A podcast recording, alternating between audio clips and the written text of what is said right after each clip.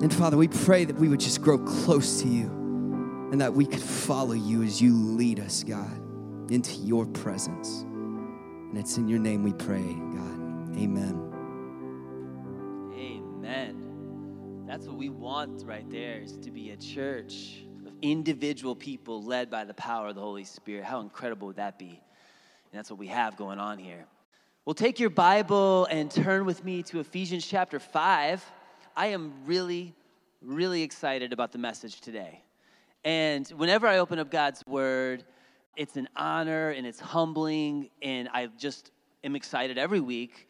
But whenever there's a week when we have a scripture passage that is so easily misunderstood and so many people are confused by it, it just gets me extra stoked to dive in to a passage like Ephesians chapter 5. Today's message is about the beautiful role of submission in marriage. And you heard me right. We're going there today. The beautiful role of submission. And if you think this is going to be a spicy topic today, just wait until next week when we look at the man's role, the husband's role in a marriage, to love his wife like Christ loved the church. That will be spicy, let me tell you. And that will be challenging. So, ladies, do whatever you can do to get your man here, boyfriend, whoever it is, next week. You're going to want him there for that one. But marriage is something worth fighting for. And we're talking about a truth here today that we can't afford to miss because the marriage is under attack, the home is under attack. We hear everything from our culture saying the opposite of what we see here in Scripture today. And I want to acknowledge right up front here for just a second, though, not everyone in here is married. We have a lot of single people in here. We have some people who are still in the home.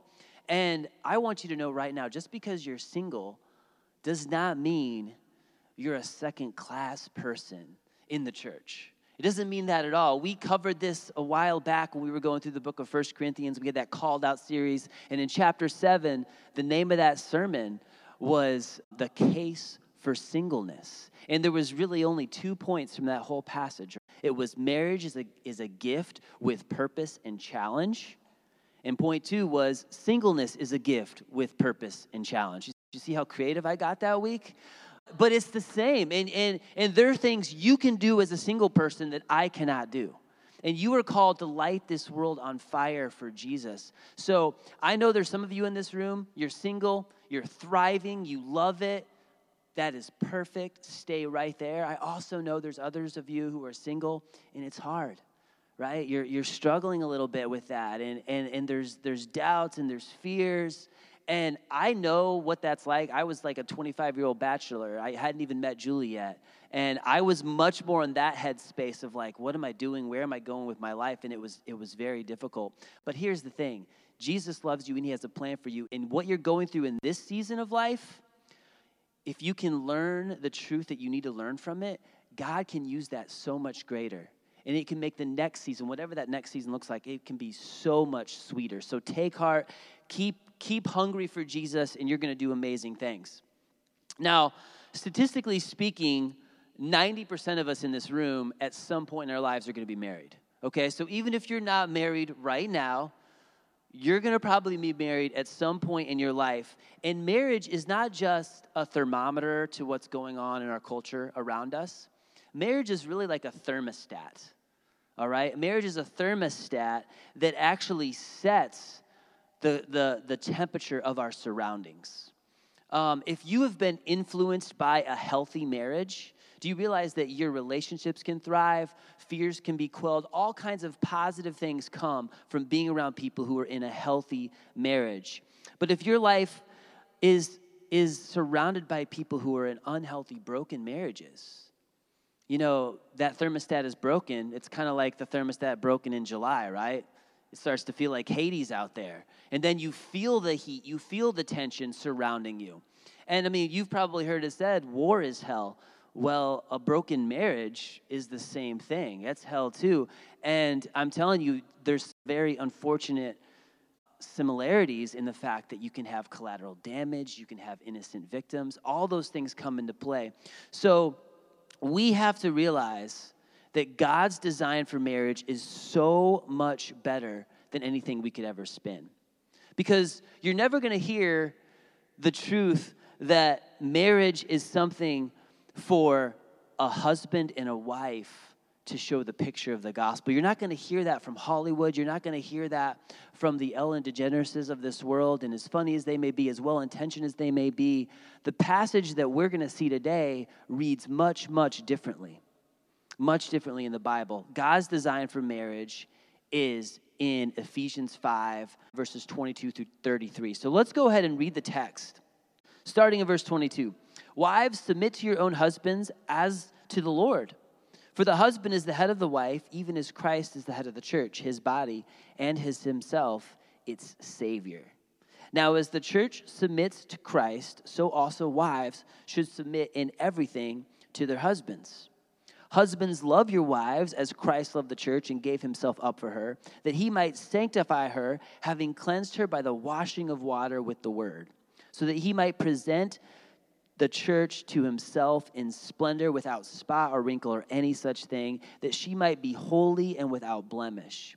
In the same way, husbands should love their wives as their own bodies. He who loves his wife loves himself, for no one has ever hated his own flesh, but nourishes and cherishes it, just as Christ does the church because we are members of his body. Therefore, a man shall leave his father and mother and hold fast to his wife, and the two shall become one flesh.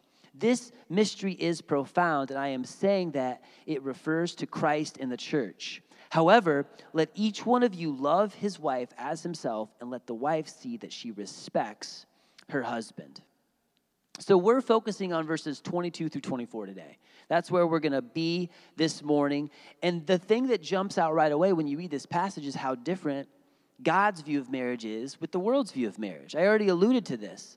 But as Doxa Church, our mission statement is to glorify God through the fulfillment of the Great Commission. In our name, Doxa, most of you already know this, but we always continually bring this up because it's a good reminder. The name doxa is the word for glory. It's the New Testament word for glory.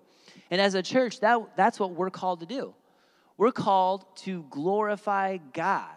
And God's glory is everything that is true about him. It's his justice, it's his mercy, it's his love, his patience, all those attributes of God. When we live those out with our life, we're an image bearer, we're showing God's glory. We're glorifying God. And in the context of marriage, we see specifically in verses 31 and 32 exactly what that looks like, glorifying God in marriage. This mystery is profound. It's a picture of the relationship of Jesus Christ sacrificing his life, giving everything that he had for the bride, for the church. So, as we display the glory of God we are also displaying the profound mystery of the picture of the gospel. And yeah, next week we're going to go into all the rest of these verses, verses 25 through 33. And today we have to just say, look, before we even cover 22 through 24, the submission part, let's get the foundation down first. Submission is not something that is negative. I know it's been vilified out there in our culture, but if we don't start with this foundational truth that marriage is a picture of the love of Jesus Christ and the gospel of salvation, if we don't start with that foundation, you're never going to understand submission. Marriage is ultimately about painting a picture of the gospel, not your happiness. Not your happiness. And, and lots of well meaning people, good intentioned people will say, look, you know, point of marriage is be fulfilled and you become happier person than you'll ever become before if you're married and you're doing marriage the right way. That's not, that's not the way we see it in the Bible. What we see in Scripture is it's a package deal. If if we aim to glorify God, if we aim in our marriage, our purpose in marriage is to show who God is and, and, and display this beautiful painting and this picture of Jesus Christ, you know what we're going to get along with that? A side result to that is we will get happiness. 100% every single time. If your purpose in marriage is to glorify God and to show the love of Jesus Christ and paint that picture, you're going to get happiness. But if your aim is just to be happy and content and be fulfilled, you're not going to have that stay forever. that emotion and those feelings will come and go, and you're going to get neither one of these things. You're not going to be painting the picture of the gospel, and you're not going to stay happy.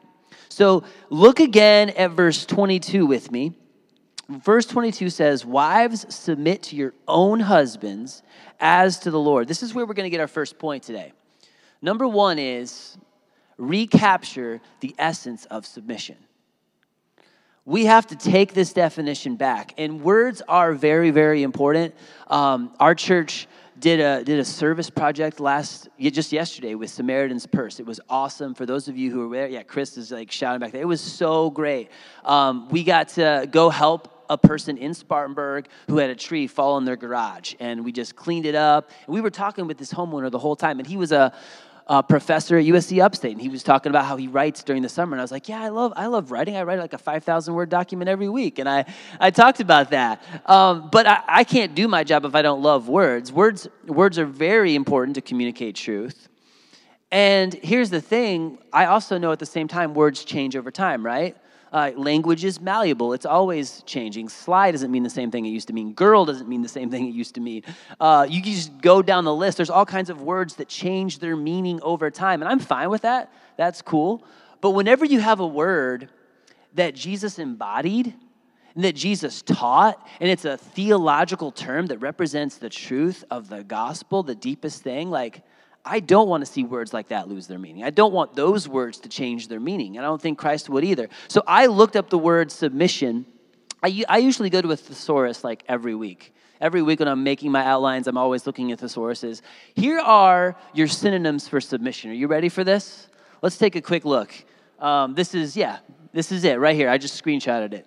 Capitulation, resignation, acquiescence, appeasement, defeatism, uh, what do we got? Non-resistance, passiv- passivity. Like the list goes on and on. Like what little girl would ever get excited about this concept?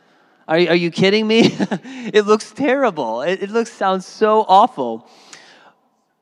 But what we're seeing in the Bible is submission is not some restrictive, dirty, negative word. That's what the world shouts at us. But in the Bible, it's, it's always presented in a positive sense. So I think this is time for a list. This, if we ever needed a list, we need a list here.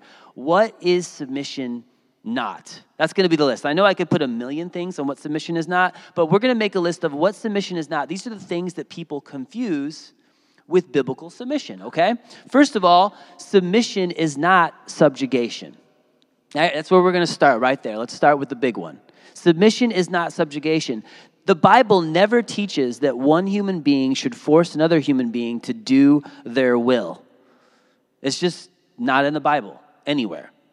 And husbands, you know, if you think that, you know, the, the role of biblical submission means that you can play this whole card of like, you need to do what I say right now because you're my wife and you need to submit. If you play that card, believe me, well, first of all, you've never experienced real marriage to see how that would actually go. But that's not what the Bible is teaching, okay? That's that's not there at all. That's not what we're what we're told submission is. Well, how do I know that? How, how, how can I be so sure? 100% confident that's not what the Bible is saying? Well, look at verse 22. Who is being addressed here? First of all, this command is not, has nothing to do with the husband. This is directly spoken to the wives okay? And honestly, the fact that it says, wives submit to your husbands, you get into the original language, this is in the middle tense. And this is, this is actually really crucial and key to understanding how to interpret this. The fact that it's in the middle tense, does that mean it's this command for the wife to follow as, as a passive follower of it? Okay, I have to, okay, I, all right, sure, I'll follow. No, it's in the middle tense, meaning this is something that God asks the wife to voluntarily do. So it's not the man saying, You do this because I told you to. It's the wife saying, You know what? I realize this is what God is asking me to do, and I'm going to voluntarily do it. That, that's a whole lot different than you saying, Hey, do this for me because I want you to. Julie and I, you know, just, just thinking about how this works, there's a lot of examples I could share, but Julie and I, when kids are in bed, it's at night, you know, we're, we're hanging out, we're talking, we want to watch something. I'm commanded in the Bible to get to know my wife. So I know that she doesn't like his, history documentaries on Netflix. I know that she doesn't like sci fi stuff. So it's not even my move. It's not even a good play to even ask her to watch that kind of stuff because I already know how she feels about it. So I just go with, hey, what do you want to watch? And she'll say something like Gilmore Girls. And then she'll fall asleep 30 minutes in, and then I get to play the video game and do my hobby the way I want it. It's a win win for everybody. But here's the thing subjugation is not submission at all. It's a call for the wife to voluntarily obey, never for the husband to demand. And we have to stop thinking about submission as something that you tell someone to obey you in.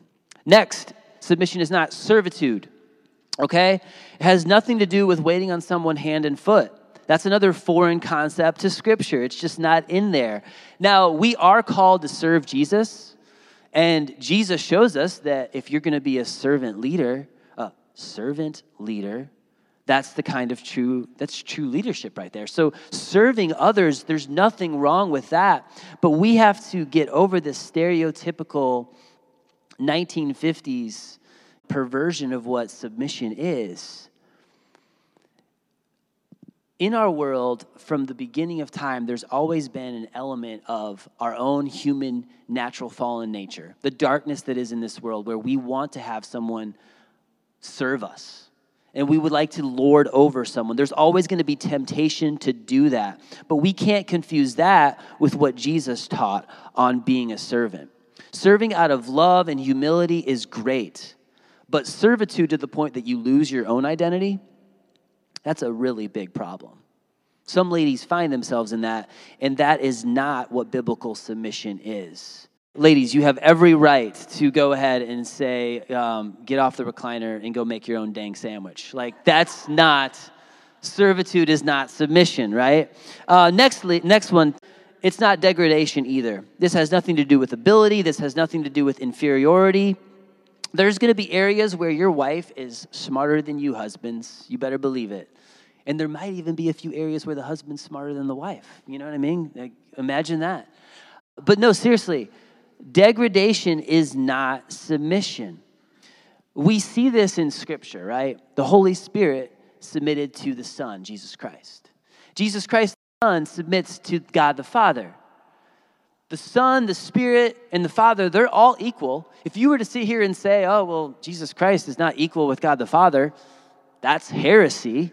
Okay, we can't ever say that. So the fact alone that submission is in the Bible and it's presented in the Bible is something that Jesus Christ does, the Holy Spirit does, that tells you this has nothing to do with being equal.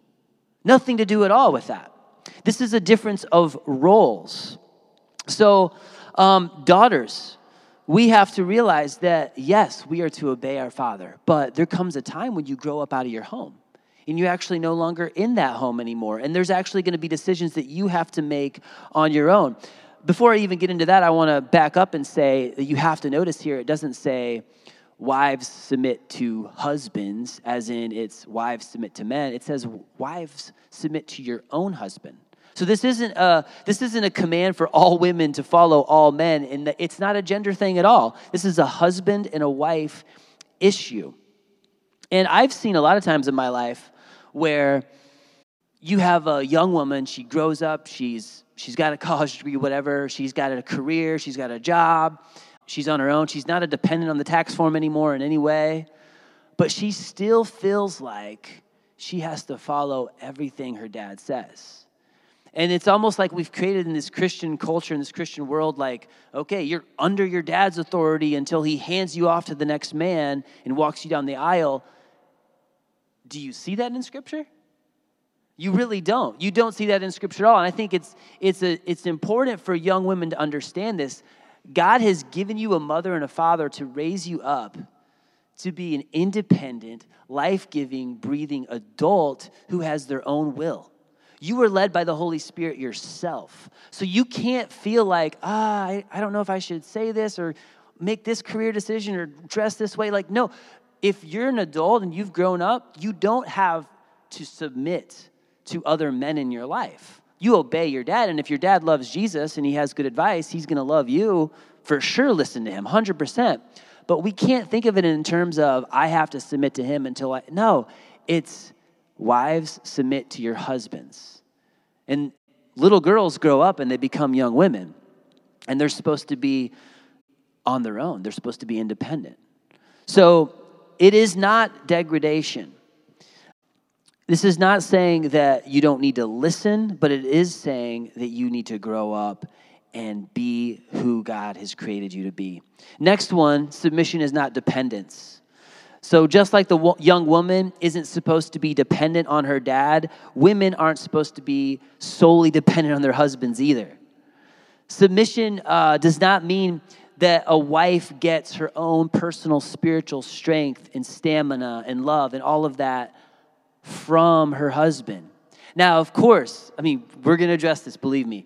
Men and the and the husband is to love his wife. He is to support her. He is to like just just build her up in in christ and do everything he can do to strengthen that relationship with jesus but you ladies find your spiritual strength not primarily through your husband in scripture you primarily find your strength through one man it's the man christ jesus right and I mean, this would, you know, I'm sure this is something that is in the background in a lot of our minds right now. What if my husband isn't even follow Jesus? What if my husband doesn't really love Jesus? Maybe, maybe he's far from it. So how is that? How is this supposed to work? Well, First Peter chapter three talks a lot about that.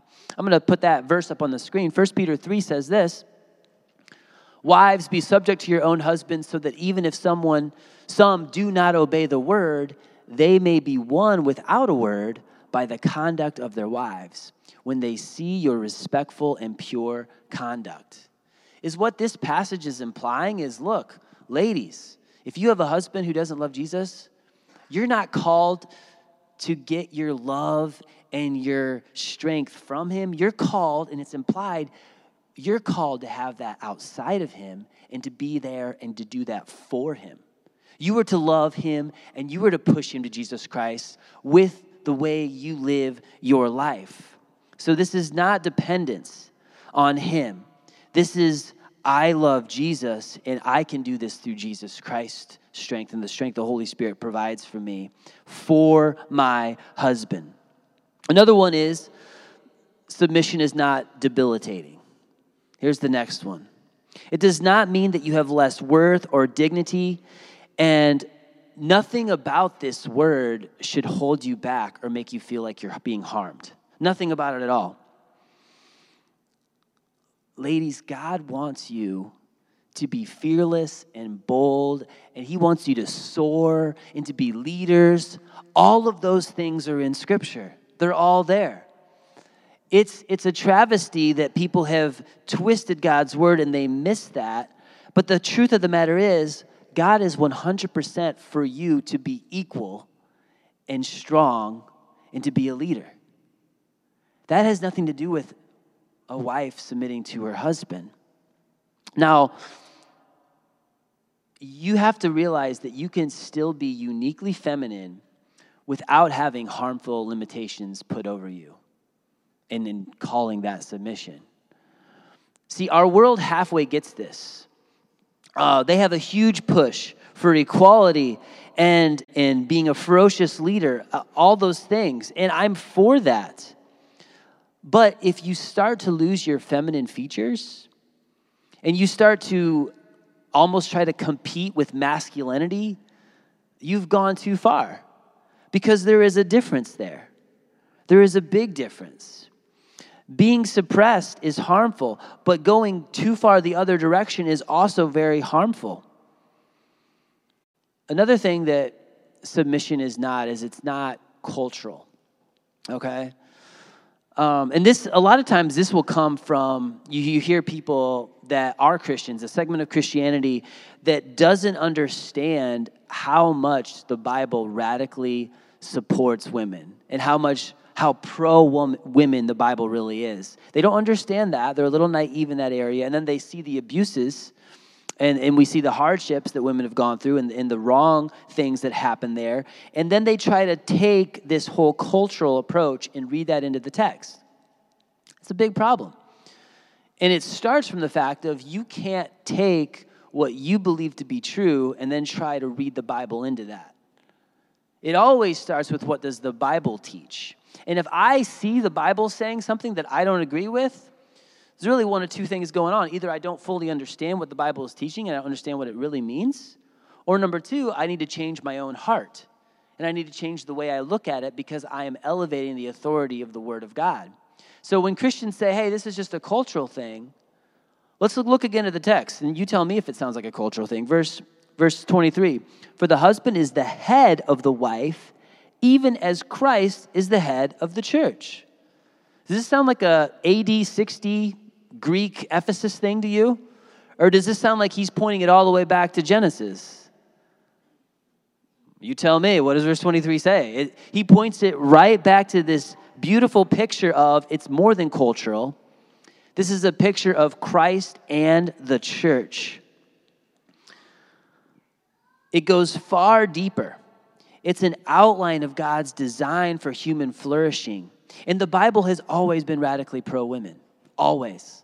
I mean, you look at the names that Jesus records in Scripture. You got Salome, Mary Magdalene, Joanna, uh, Susanna, these ladies that supported Jesus. I mean, he gave, Jesus gave these ladies equal standing with the men. And I mean, Jesus' teaching on divorce taught that women were not property, but they were a person.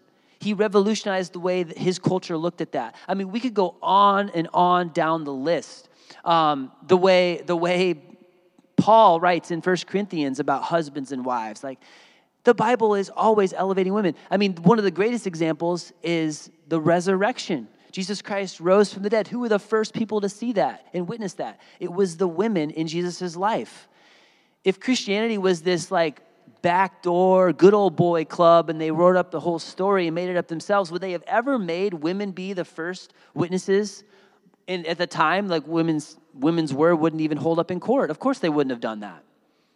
The Bible elevates women, it always has, in all of the rights that women celebrate today and, and enjoy today, they are rooted in biblical principles. It comes from the Bible. So this is not a cultural thing, and this is also not a result of the fall.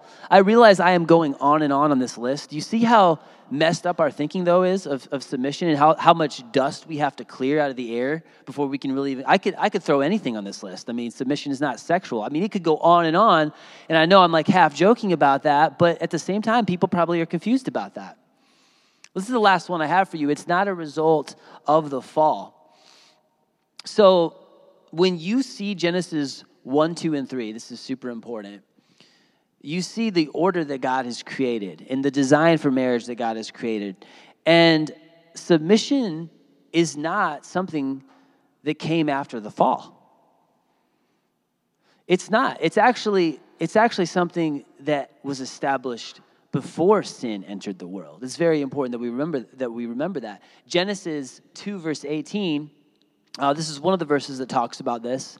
Then the Lord God said, It is not good that man should be alone. I will make a helper fit for him. And we're going to get more into this whole word helper. Don't, don't freak out about that word.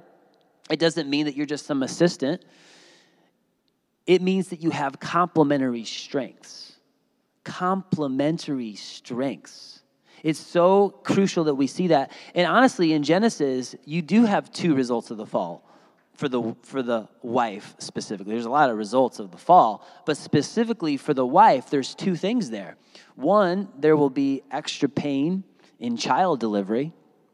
And number two when you look at the original language the wife one of her one of her new sinful sin nature desires will to have authority and to control her husband which again assumes that the husband had the authority before the fall so, ladies, when you want to fight back and you don't want to follow the leadership that God has set in the home, is what that is. It's it's your own it's your own sin nature. It's a result of the fall.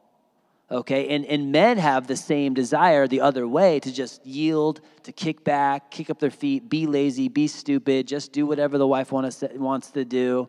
I mean, that's always been a problem. I mean, this is an outdated term, but back in the '90s, they we always called it like she wears the the pants in the family. She, you know, you know, if you heard that phrase, like it's the same concept here. We've always been dealing with that. it's very important that we understand submission is not a result of the fall, it's the design God has for marriage. And I would describe it this way it's not like, ladies, you're Robin and he's Batman, you're just the sidekick. Okay? We have to replace that whole idea. No, you are equal. You're not a sidekick who's just there to chip in and chime in where need be. No, ladies, you're more like Wonder Woman. Okay? You are, it's like Batman and Wonder Woman working together, and that's better than the original dynamic duo. It really is. I mean, Wonder Woman and Batman, who's stronger, who's better? I don't know. We could debate that all day. They both have different strengths, they both have their own weaknesses. But if they came together and became one, look out, world, right? Look out, bad guys. No, no one's going to take them down. And ladies, that's who you are. You're not a Robin sidekick, you are a Wonder Woman, according to the Bible. All of the truths of the identity of the child of God and the children of God they're just as true for the women as they are for the men. There's, there's, there's, there's no difference there. The Bible is not being exclusive to men. Women, you were also fearfully and wonderfully made, just like the men. So, is this recapturing the essence of what submission is for you? Is this starting to help? Are you starting to see um, the beautiful role of submission in the, in the marriage? Well, this is going to build off of our second point here point number two today follow the designer's instructions. Follow the designer's instructions. So, we just spent a lot of time on what submission was not, a lot of time on that. Now, let's spend a little bit of time on what submission actually is. What does this look like? And according to the text today, there are two key elements. First one is at the end of verse 22. Look at the end of verse 22. Wives, submit to your own husbands as to the Lord. You can't miss that one. The reason and the motivation that wives are given this, this role to voluntarily submit to the leadership of their husband in the home is because it's a way to serve the Lord. This is what honors the Lord, and it's his plan for marriage. So, if a husband asks you to do something and it's contrary to God's word, well, you know what? There's something that takes precedence over that, and it's the authority of the Lord. You aren't required to submit there. Husbands, um, this authority doesn't come from you and the fact that you're a man, like some people in our world try to tell us. It doesn't come from you, it comes from God, right? As to the Lord.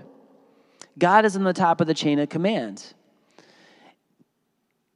So if husbands are leading in a way that Jesus Christ led us with self sacrificing love.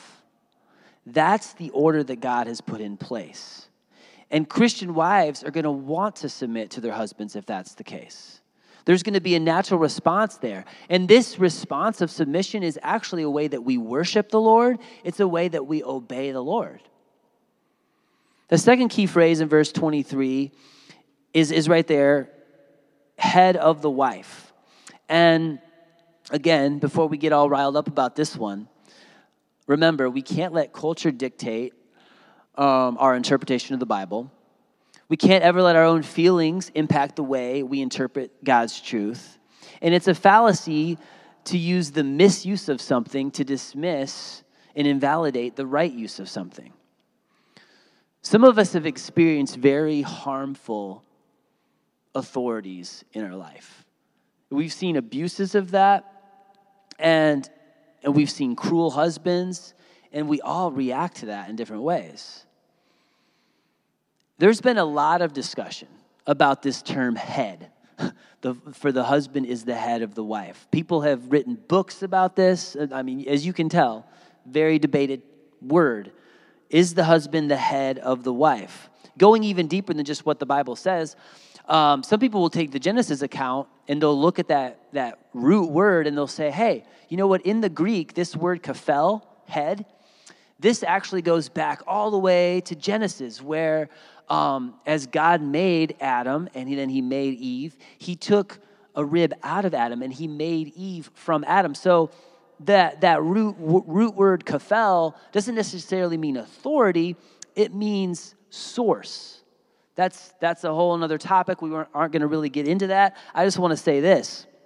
There's been a lot of people who have just gone over and over this. And Wayne Grudem, one of the biblical, one of the greatest biblical scholars of our day, um, studied this for like a whole year, and he looked at the 2,336 times that kephale is used in the Koine Greek. And guess how many times it meant source, not authority? Zero. Zero times, okay? So we can try to make this case that, oh, yeah, the woman is just from the man. And no, biblically speaking, God has established in the home the man to be the authority, to be the head. And we cannot get around that any other way. And now, ladies, I want you to understand God's not holding out on you, not at all. Um, there is going to be someone in anything that is important, that's valuable. Someone has to make the final call, right? The buck has to stop somewhere. Every family, every sports team, every business needs a leader that has to make the final gut wrenching decisions when everything is out there on the table. They, they have to make that tough call. You can't have order if the buck doesn't stop somewhere. In our sinful natures, we desire to reject authority, but that authority that we see here in the home is modeled after our self sacrificing Savior, Jesus Christ. That's the kind of authority that no one would ever have a problem following, submitting to. And remember, remember in Genesis when Adam and Eve fell and they sinned? Who did God go to first after that, after Adam sinned? He went to Adam first and he talked to Adam because God had established the man to be the head of the home. God is laying out the blueprints. He is the designer of the marriage, not us. He instituted marriage, and if you don't follow the Lego instructions, you don't get what the brickmaster created. And if you don't follow the order and the plan that the designer of the marriage has set up, it's going to be off. God's design for marriage is for a husband and a wife to mutually talk through things. And if there are disagreements, there's going to have to be unity, and someone is ha- going to have to submit. Ladies, you don't have to agree with everything your husband says. But ultimately, your husband has been given the extra weighty responsibility of answering to God with his role. We aren't talking about where to go to dinner. We are talking about significant, spiritually weighty decisions. How are we going to serve? How much money are we going to tithe and give generously? How are we going to discipline and exhort our children? This isn't about leaving your brain or your will at the wedding altar, ladies. I mean, Julie sees things that I don't see, and she points things out that I don't look at the right way. She's incredible and gifted in ways I'm not, and she makes this church a thousand times better every healthy marriage should have men and women deferring to each other and mutually submitting to each other in their respective agreed upon areas of expertise.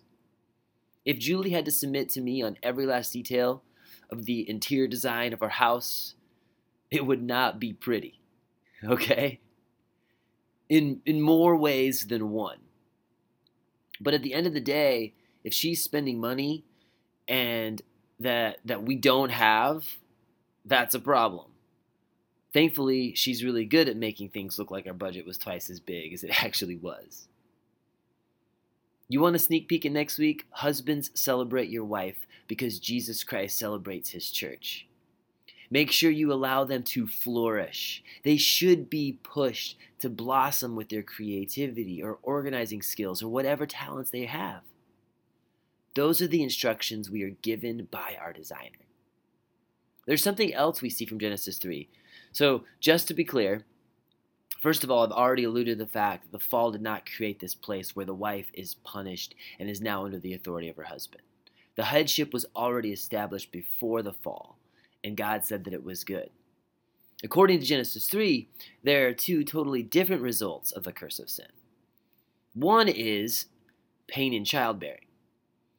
And number two, when you break down the original language there, the other part of that is her desire will be to seek control over the authority of her husband, which again implies that he already had it.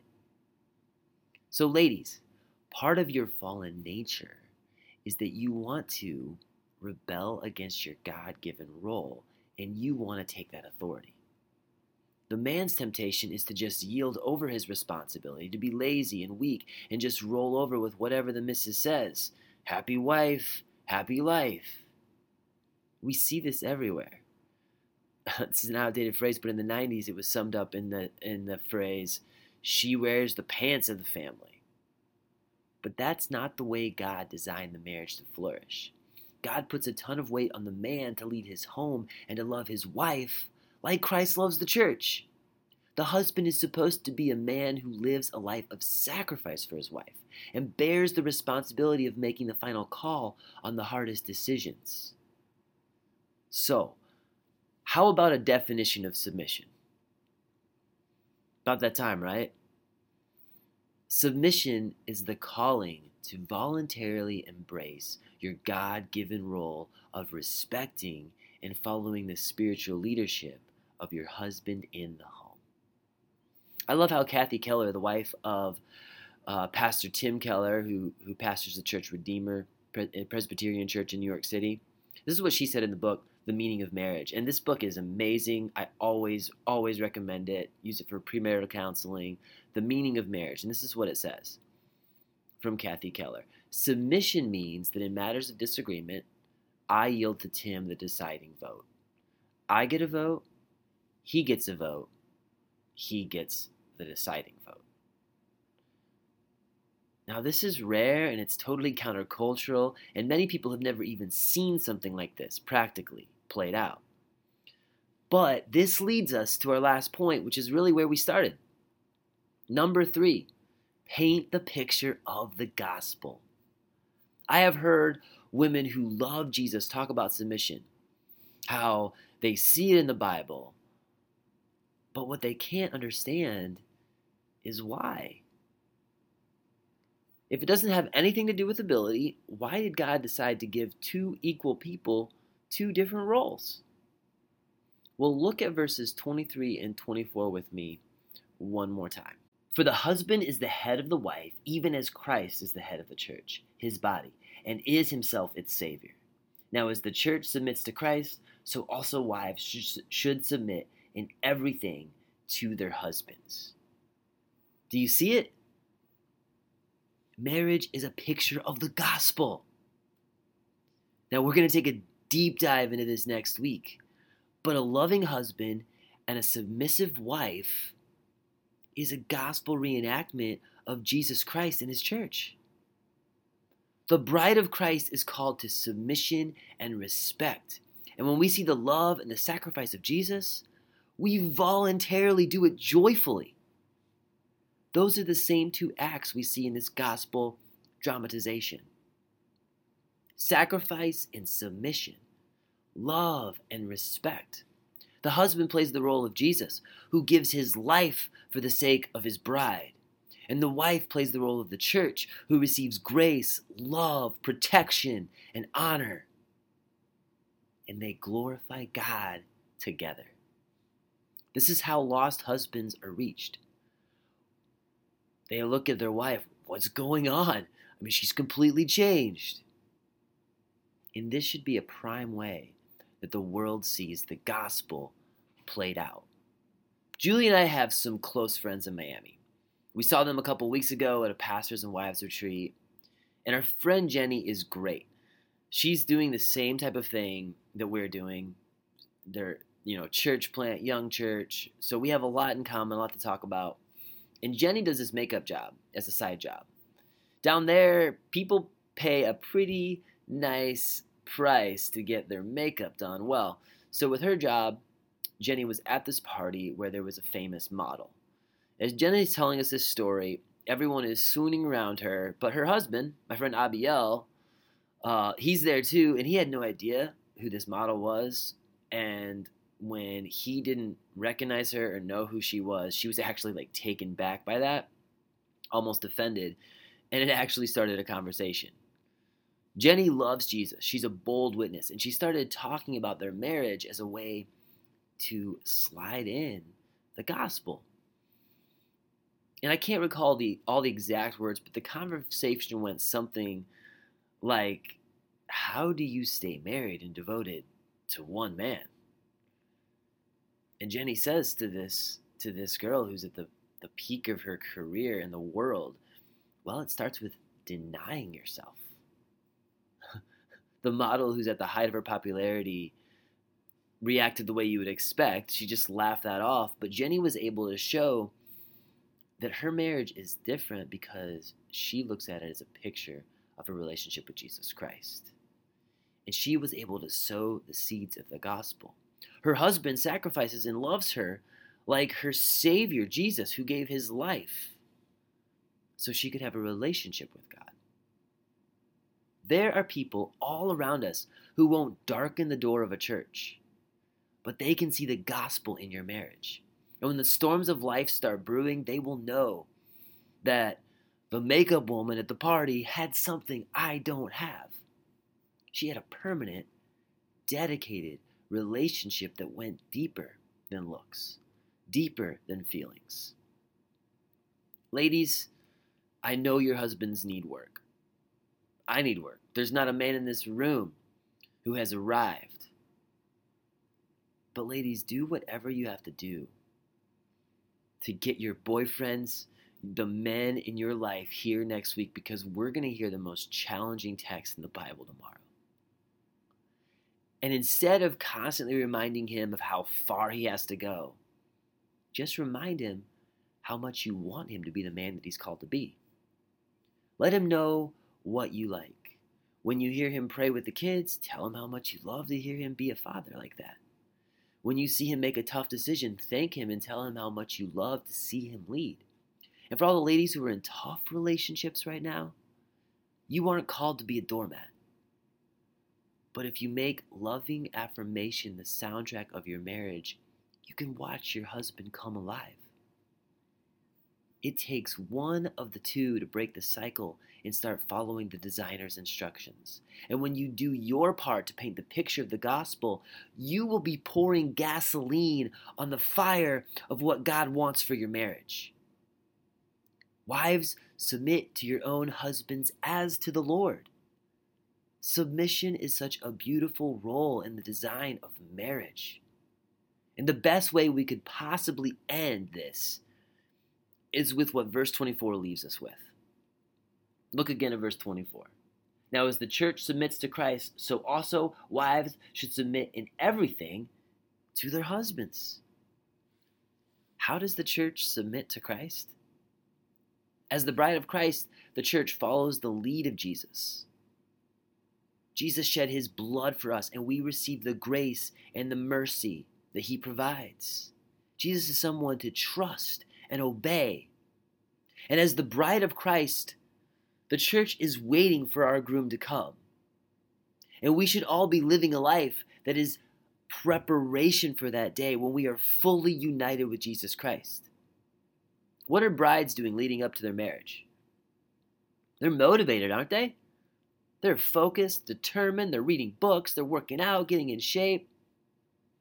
That should be our posture as the bride of Christ. We are looking forward to something and we're getting busy about it.